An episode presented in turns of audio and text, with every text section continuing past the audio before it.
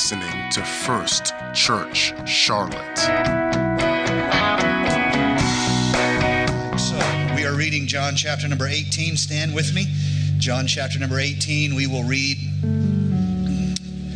at verse number 1.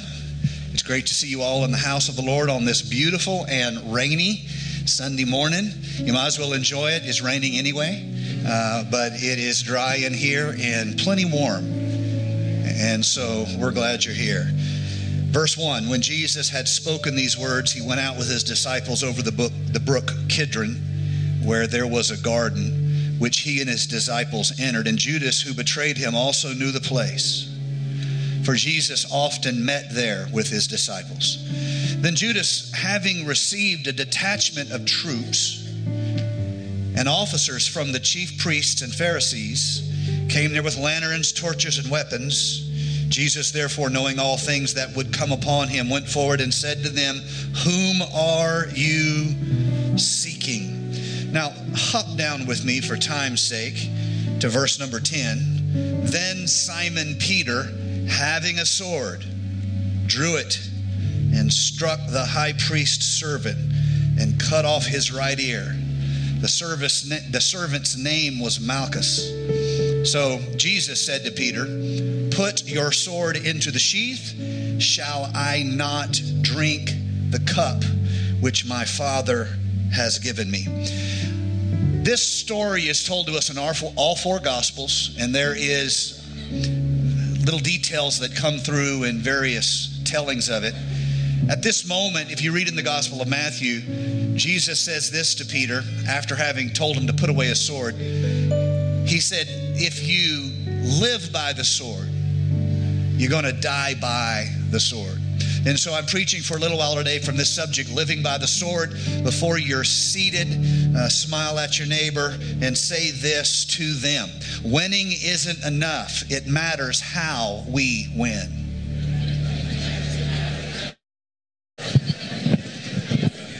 matters how how we win.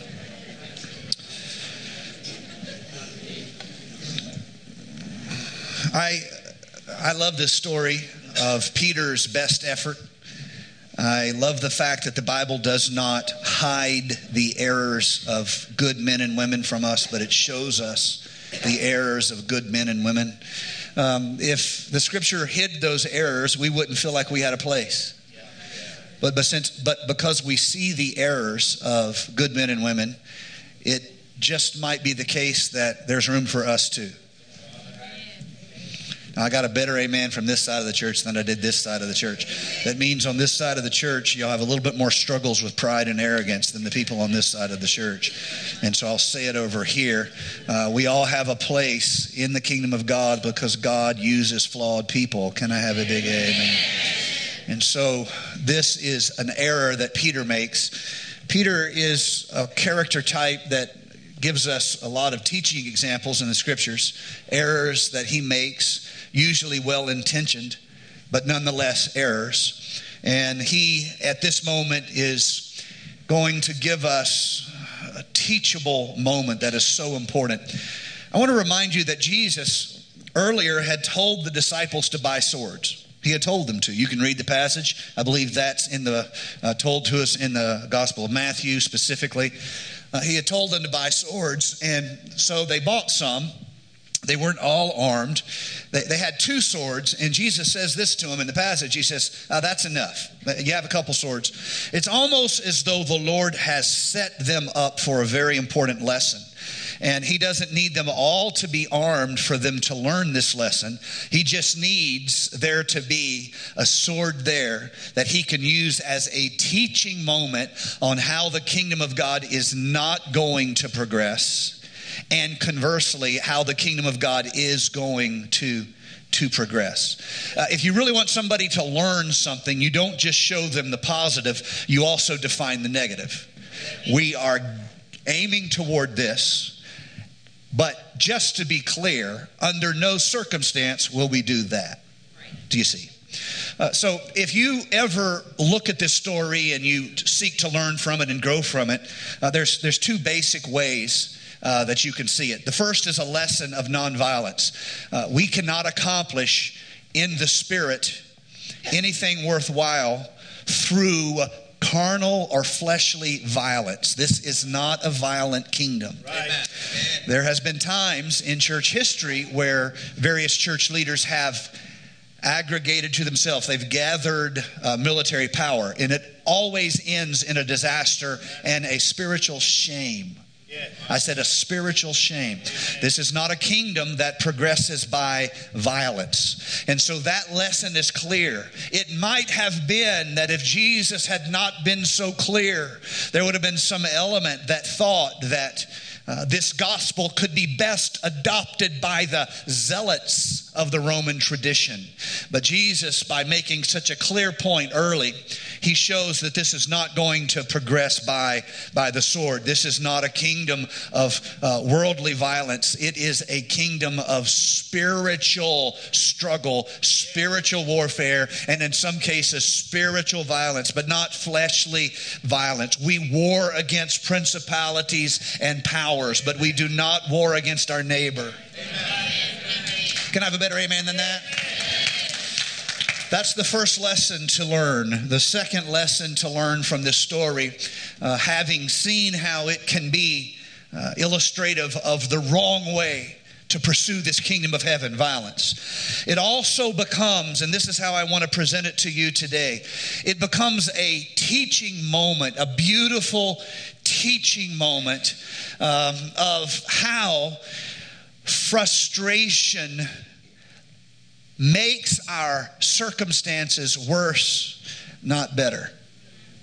Uh, Peter, let's let's try for a moment to get into Peter's mind because I want you to see just how effective frustration is at causing good people to lose their way. You see, I'm teaching and preaching to some good people here today, and you've been frustrated about some things for a very long time. And you, if you're honest with yourself, if you, having spent time in prayer and reflection, you have you have set yourself to a point of spiritual perception, you can admit to yourself just how damaging frustration has been in spiritual productivity. And I am preaching to you today. I want to open your understanding and I want to give you a path to walk. Frustration is one of the most effective weapons that the enemy brings against believing people. The enemy does not defeat the church through power. The gates of hell shall not prevail against the church. The forces of the enemy do not defeat the church through power or through authority. At the name of Jesus, uh, all the demons must bow down or flee or be banished. Uh, get thee behind me, Satan, thou an offense to me in Jesus' name. Do you see? It's not through efforts uh, of authority or power that the enemy wars against us. The, war, the enemy wars against us through our nature and through our character. Let me say it again. The enemy wars against you through your nature and through your character. It is of our nature that sins work against us, and sins limit us from spiritual attainment and spiritual mission. It is through our character whereby we grow fearful when we should be bold and we grow doubtful when we should be sure. The attacks of the enemy are not through authority uh, or power, it is through our nature and it is through our character. In this moment, the character of Peter is going to be tested, his understanding is going to be tested. I, I've lived long enough to know that sitting here today, there's a fair number number of folks who you have spent so much time frustrated, you've given up on your calling. You've spent so much time frustrated that you've wondered about your effectiveness. And you, if you were honest with yourself, would confess that it's not too uh, far of a step for you to argue against what God said you can do because of your experience of frustration. Peter is going to show us and we are going to learn. So, real quick, just put ourselves in, in Peter's uh, mindset. For, for about six months, Jesus has been telling them he's going to Jerusalem and he is going to suffer many things at the hands of the chief priests and elders and he is going to be crucified. They are not excited about this. Peter even tries to correct the Lord and save Jesus, you know, because that's what we try to do when Jesus gets confused. We try to save him. Uh, and he, no, far be it from you, Lord Jesus. And, and the Lord Jesus rebukes him in the terms of spiritual warfare, not in the terms of friendly correction. Jesus says to him, Get thee behind me, Satan, thou art an offense unto me. Peter meant it on the level of the social, but Jesus saw that it had direct connection to the level of spiritual mission and spiritual purpose. And so uh, here you have this moment where Jesus corrects Peter, but Peter still struggling with this. And uh, when Jesus actually goes to Jerusalem for the Passover, the, the Bible tells us how the, the disciples were kind of in awe of him. He had told them what was going to happen. And when he goes toward the city, they know he's not just talking about sacrifice, he's offering himself as a sacrifice. And that's astonishing to them. Uh, not just preaching about it, but he's going to live it. Not just singing about it, he's going to live it. And he goes there, and they've been busy. Peter is sent in to, to get a room for them to meet in. They meet for the Last Supper. Uh, they get after the Last Supper. There's some confusing things that happen. Uh, there seems to be a traitor among them, but the details are kind of sketchy. And uh, Jesus sends what the disciples think is an errand that, that, that Judas is sent on. No, no one really knows what's going on, but they've been busy. They've been working hard. Six months of confusion, six months of not knowing what's going to happen, six months of their leader telling them uh, he is leaving them uh, and they don't feel ready. Does that sound familiar? They don't feel ready. We're not ready. Don't do this. It's not time. But Jesus has his face set. And so here he is in Jerusalem and he leads them out to the Garden of Gethsemane to do something they are used to him doing. Uh, that is him meeting them there and him praying. They, he is in the habit of praying there, and it seems to be they are in the habit of sleeping there. He's in the habit of praying in the place where olives are crushed for the oil that is inside of them. They are in the habit of resting there. And so when Jesus takes them there, it's only natural for their eyes to get a little bit heavy. How many of you have ever fallen asleep in a prayer meeting? If you haven't raised your if you don't raise your hand, I know you haven't prayed much. That's all I had to say about that. If you didn't raise your hand, I, I, made a mental note of everybody who didn't raise their hand. You know what I knew about you is you haven't prayed much. I promise you, if you pray much in life, you will stink and fall asleep in the middle of your prayer. And it will be some of the most blessed sleep you ever get in your life. And you will wake up, it will feel like angels have been giving you foot rubs. And you'll be like, whoo, I just need to sleep more often. And so now, if you sleep while I'm preaching, you're lost and forever without hope. But if you fall asleep during the, the, the prayer meeting, then that's different. We'll kind of have some mercy here for you on that. But I want you to see they, they, their eyes are heavy, and Jesus challenges them in a way he doesn't normally challenge them. Remember, we read it, they're in the habit of meeting there. Jesus challenges them in such a way it makes it into the story. Can you wait with me? Can you watch with me? Can you pray with me for an hour? But man, it's hard when you're in such a habit of getting good rest. And you know just how to lay your head on the old knotted arm of the olive tree. And you're there and you're like, bless him, Jesus. Oh. And they fall asleep. So here's Peter's reality. He's confused about what's going on. He doesn't really understand it all. He's anxious in his spirit because he knows bad things are happening, but he doesn't know the details. He is filled with fear because the one upon whom he de- depends is leaving. Secondly, he's exhausted. He hasn't been sleeping enough. And thirdly, he's carnal. Or fourthly, he's carnal. He hasn't been praying enough. You can easily see the confusion when he is awakened by torches and soldiers. Who can blame him? The one whom he has devoted his life to is under threat. Judas greets Jesus with a kiss of betrayal and Peter pulls the sword that he is carrying and he tries to attack the, the servant of the high priest Malchus. I want a real quick meddle here so you can be mad at me later. It's always a better Sunday when somebody's mad at me. So I want to meddle here a little bit. When you're frustrated and you lash out, you hurt people. There was no point in hurting. Malchus is the servant. Somebody say servant. servant. Servant doesn't get up and say, I'm not going, send somebody else. They'll just get another servant. Malchus is not even armed. He's not a soldier or a guard. He's just a servant. He's just caught in the crossfire of Peter's rage.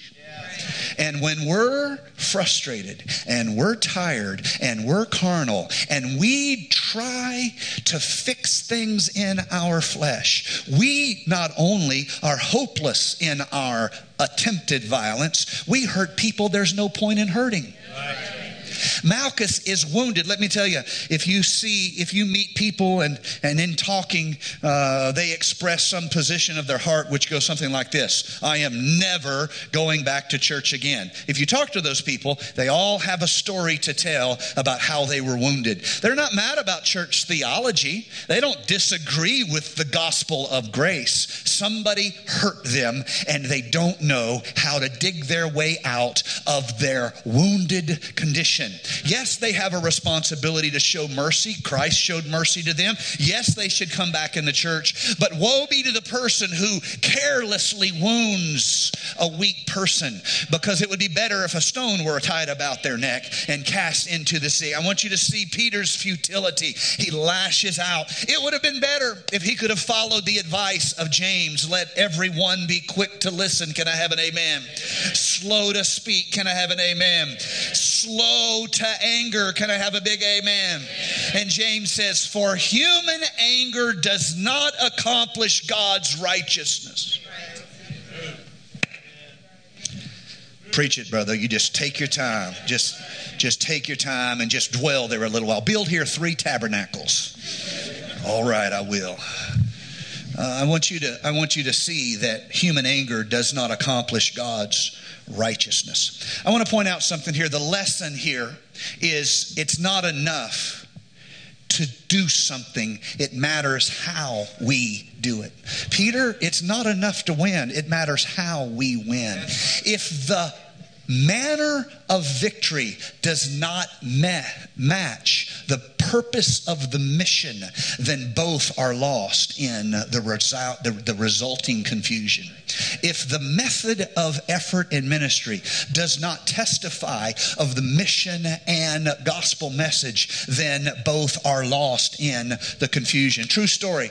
There's been a lot of books written and movies made about somebody who they have to rob a bank or something in order to pay for somebody's uh, medical bills. I guess that tells you pretty much everything you need to know about the American healthcare system.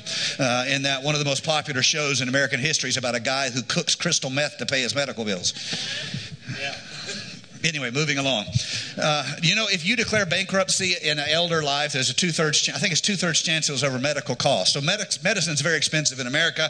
But um, uh, here's the deal: a true story, not not a movie, not a fiction, not a novel. A true story. Um, in the UK, there was a girl who she was from Australia. She got a lung, heart lung transplant. Her father, halfway around the world in Melbourne, Australia, uh, he decided he would rob a local McDonald's to help pay for the surgery. So I have several thoughts here. First of all, um, McDonald's? I'll take a Big Mac and cheese and it better have extra cheese, honey. There ain't enough money in a McDonald's. Any moving along, I can't. Um, anyway, so he's trying to do something good, but he does it the wrong way. The motive was right, the method was wrong. It's good to help. It's not good to rob the McDonald's in order to help. And besides, if you're going to rob, pick something that is more closer to a bank than a, a, a hamburger stand. But that's just a note for your personal development later on in your life. Uh, the same thing is true. Um, evidently, a true story. The the the famous turn of the century gangster Mickey Cohen, when he heard the gospel. He was witnessed to by a Christian by the name of J. Edwin Orr. He was witnessed to, and uh, he he was he liked the gospel message. The famous gangster liked the whole Mickey Cohen. Um, uh, he was the gangster. He liked the gospel message, and and he wanted to ask if he could be a Christian gangster. And um, Edwin Orr said, "No, you would have to give up this style of life." He said, "Well, I I, I don't want to do that." So he uh, wanted to be a Christian gangster and was very unhappy when he could not be a, a Christian uh, gangster, which is, "Give me your money in Jesus' name." So I, am going to try that the next time we're raising an offering around here. You, I'm totally going to try that. I'm lining people up. Give me your money in Jesus' name. Um, the, the kingdom must be presented differently than the kingdoms of this world because the kingdom of heaven is not of this world. And so Jesus has all of these sayings that do not make sense for worldly kingdoms, but make perfect sense for the kingdom of heaven. If you want to save your life, you're going to have to be willing to lose it. Makes no sense down here, but makes perfect sense in heaven. Take up your cross, Jesus says, and follow me. What does it profit a man if he gains the whole world and loses his soul? If you want to be first in this kingdom, you should be the servant of all. Makes no sense on earthly kingdom building. Oh, but when you lift your eyes to the kingdom of heaven, it makes perfect sense. Peter, put your sword back in its place. If you live by the sword, you're going to die by the sword. Peter? Right. Let's talk about it. You know, a sword is just a tool. Sword, a sword like any other tool, it doesn't. You can use a sword to protect sheep from wolves. It's just a tool. You can use a sword to protect the weak against the oppressor. You can take your sword to a blacksmith shop and have them beat it into a plowshare. A sword is just a tool. What are we trying to say here, Lord Jesus? What would you have us to know? What would you have us to see? Uh, it matters, it matters, it matters how we win. And when we use the tools of carnality to try to bring about the purpose of the spiritual, we err and we make mistakes. And so Jesus says this to Peter in verse number 53 Look, don't you realize that if swords were the answer, and this is my paraphrase, in the Nathaniel J version.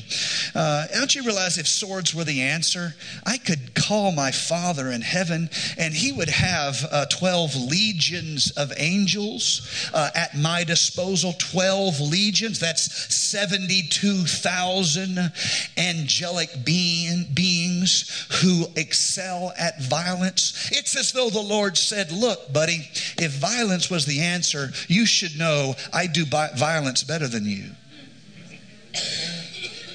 I have not done this because there is no other way. I have done this because there is a right way. And so here Peter is confused.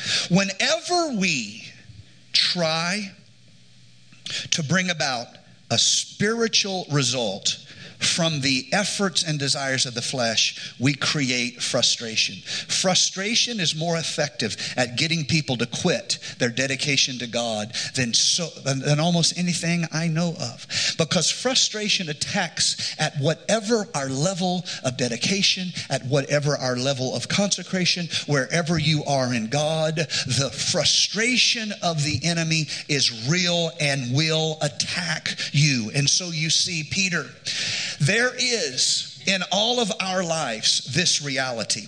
We can err on either side of two extremes. And I, I, want you to, I want you to understand I'm giving you two extremes. In the first extreme, there is the person who says, they are trying to have God do it all.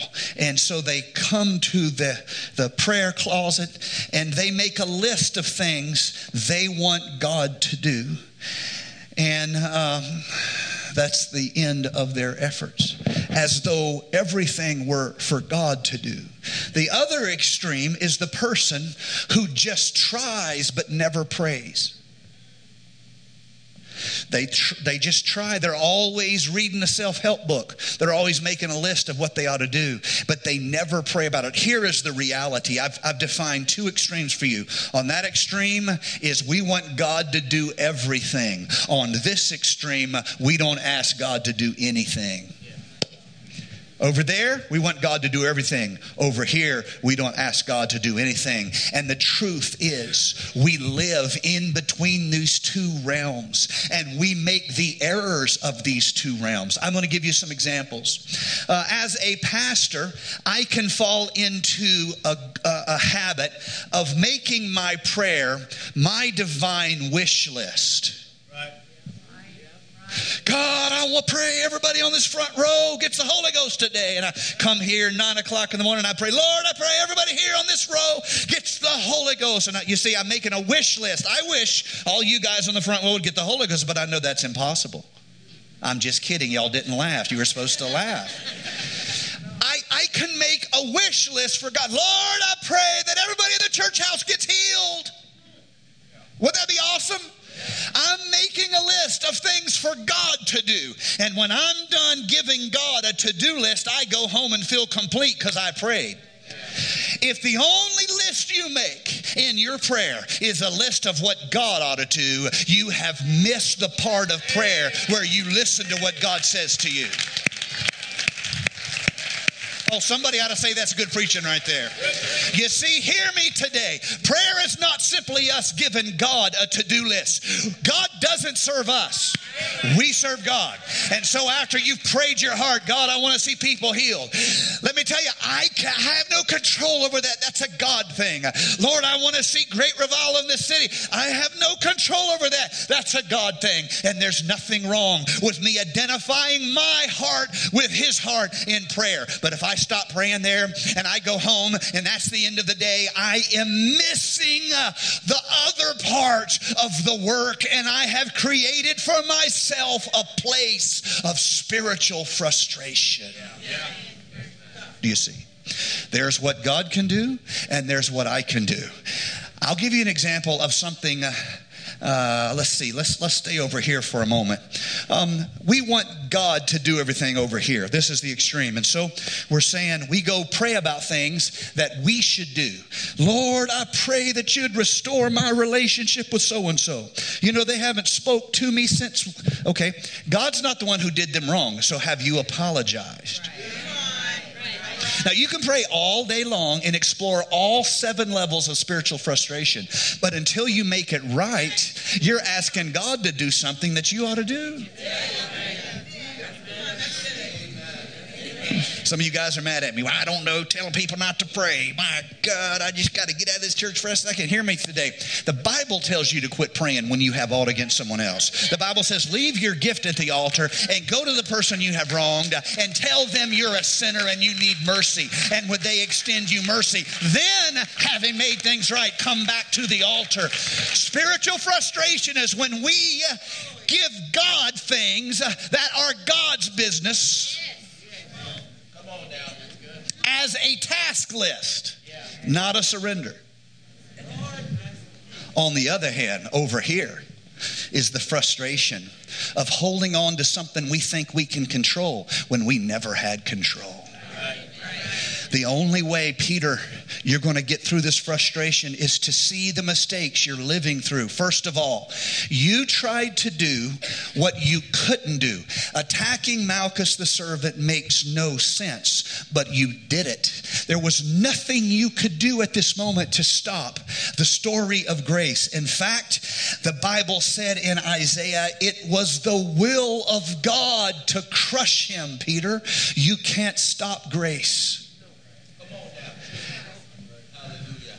But over here in the courtyard of the high priest, you could have stood up for your faith.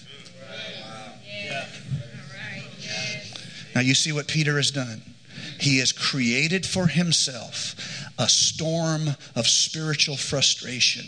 He tries to do what he can't do, and then he refuses to do what he could do.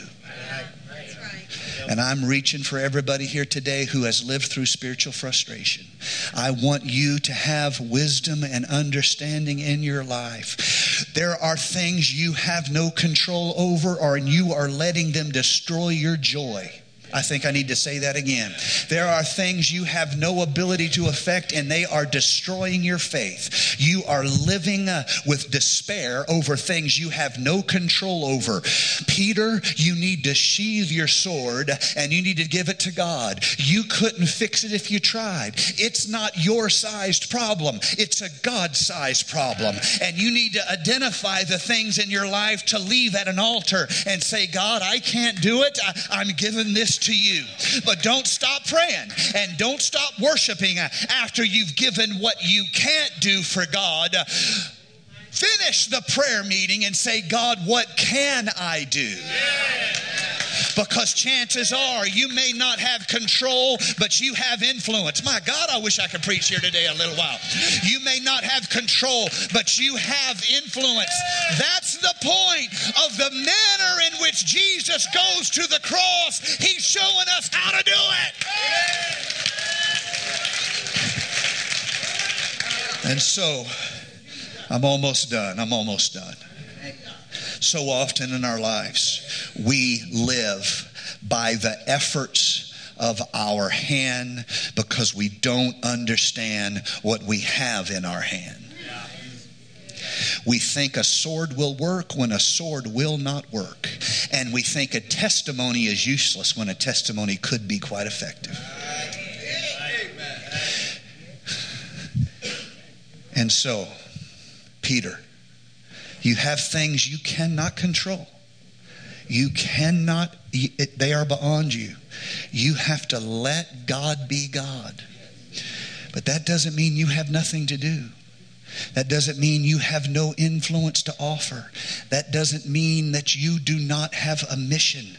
That simply means you have to know the difference in what you can do and what God can do. And you have to commit to the divine partnership where God uses you. Our, I said this not at our prayer prayer meeting yesterday in the morning. I told the people, I said, you know, it's not our job to feed 5,000. It's our job to give a lunch to God. Right. You see, the 5,000's what he can do. The given lunch is what we can do. I have here uh, five loaves and two small fishes. I know it's not much, but this is my part. There's not going to be a miracle if I don't surrender lunch. That's my part. Here, take the loaves and fishes and see what you can do. Oh, I'm preaching to some people who have suffered with frustration so long. You have lost the joy of your salvation. You have lost the joy of the work of God.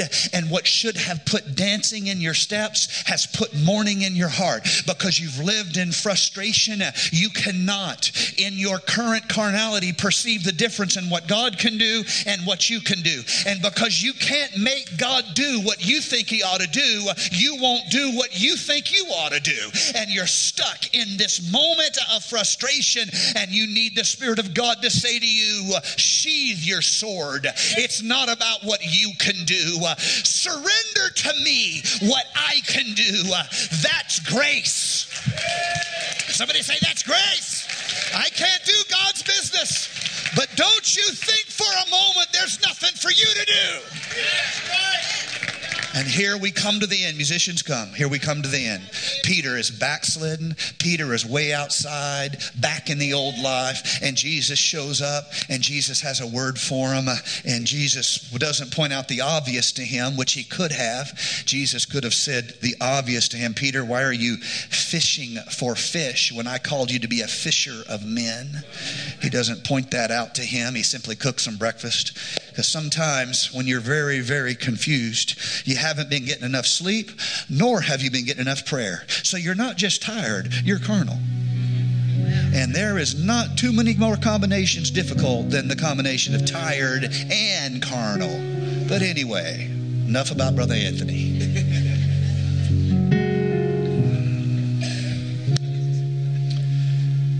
Peter is back in the old life fishing.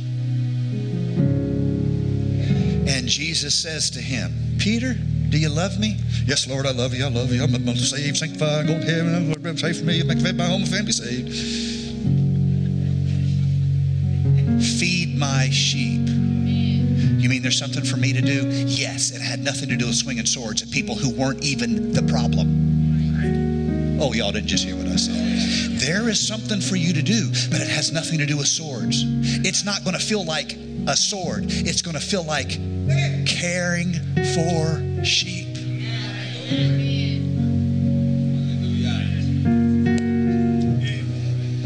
Let God do what God can do. But don't you think for a minute there's not a work for you to do. Let's all stand.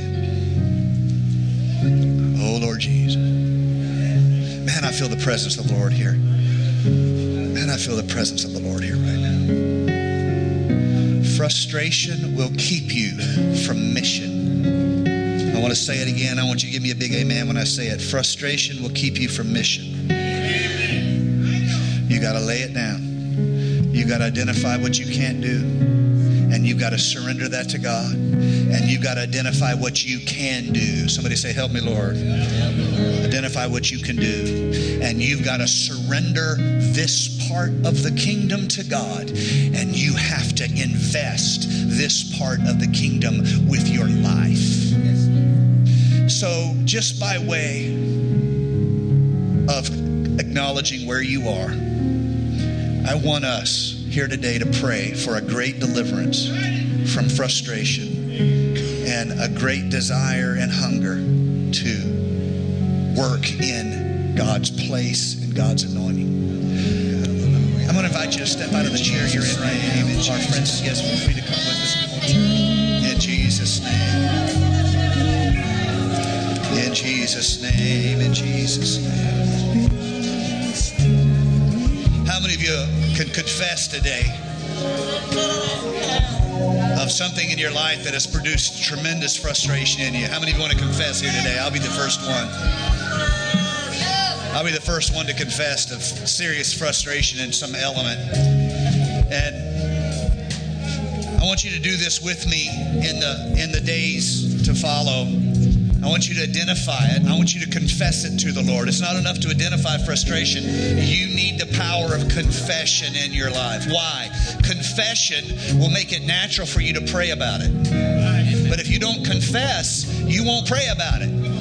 Come on, you know how you are. I know how I am. I need to confess it because that'll make it natural for me to pray about it. So I make confession of my in my life that's frustrating and hurting and harming. Having done that, having taken it to prayer, I am going to ask for wisdom. The Bible says, if you want wisdom, ask. I'm going to ask for wisdom. Lord, help me not to just see your side of this. And help me not to just see my side of this, but help me to see that which I need to surrender to you and that which I need to do that fair? There's part of it I've got to leave with God, and there's part of it I've got to make of a an action list, an action list for me. Do you see? Out of that will come two things that will solve, at least temporarily, because we have to pray through over it again, but at least temporarily, it's going to give you relief from your frustration. Number one, that which you cannot fix, you surrender to the one who can. Amen. Number two, that which you can influence, you make a list and you get busy. Peter, you can't save the world. That's God's job. But you can feed some sheep. We've got to have both. As a church, every ministry, every effort, every service is that there's an element of what we can't do, we give it to God. But then we don't go home and feel spiritual because we prayed and gave it that part to God. No, there's the part for us to do. I've given that to God, and now I do what I can do. And somehow, out of this divine partnership of what God can do and what we can do, the kingdom of God is birthed in the earth, and the dominion of God is manifest here as testimony and worship unto God. And that's who we want to be in Jesus. Help me praise Him right now. Oh, Lord Jesus, we bless your name. Oh, we bless your name. So we say,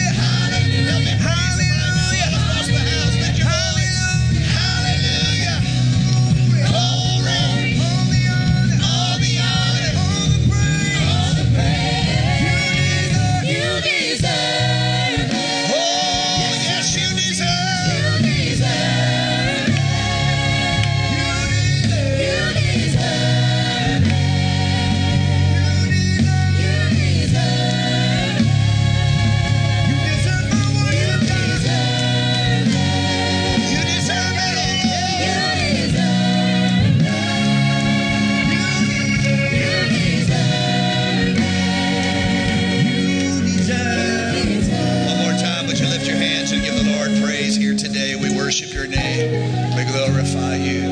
We magnify you. We thank you for your goodness. Amen. Amen. Amen. If anybody's here and you would like to continue in prayer or join with someone, our prayer team will be down here at the front. Uh, so our ministry team will be down here. We want to pray with you. We want to serve you in any way we can. If you have never received the gift of the Holy Spirit, we want to talk to you about it. We want to get you started in that process of, of believing and, and worshiping God, repenting of your sins, being baptized, all of that. Also, if you're new around here, I'd love for you to come to First Steps today. Thank you for listening to First Church Charlotte. If you're in the Charlotte, North Carolina area, worship with us at 4929 North Sharon Amity Road. For information about service times, church ministries, and so much more, visit us online at firstchurchclt.com. If you would like to support our efforts, text GIVE to 704 445 5353. We pray God's richest blessings to you. Come worship with us.